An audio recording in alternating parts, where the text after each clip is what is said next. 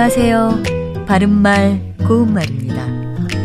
옷에 기름때가 많이 묻거나 그런 상태로 오래 있으면 빨아도 잘 지워지지 않습니다.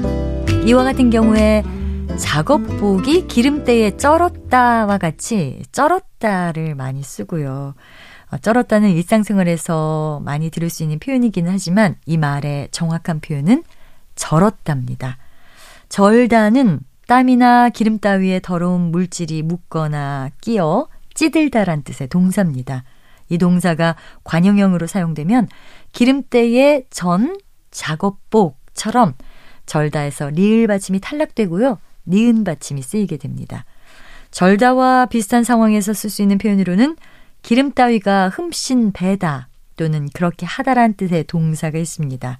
기름 같은 것이 오래됐을 때 기름이 결었다라고 표현하는 것 들어보셨나요? 이 동사의 기본형은 결다가 아니라 겼답니다.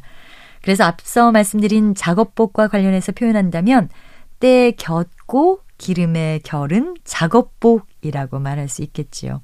또 다른 예로는 기름의 결은 종이는 금세 활활 타오르기 시작했다 같이 표현할 수 있습니다.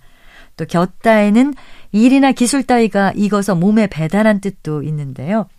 그는 손의 결은 익숙한 솜씨로 컴퓨터 작업을 잘 해 나갔다. 이렇게 쓸 수 있습니다.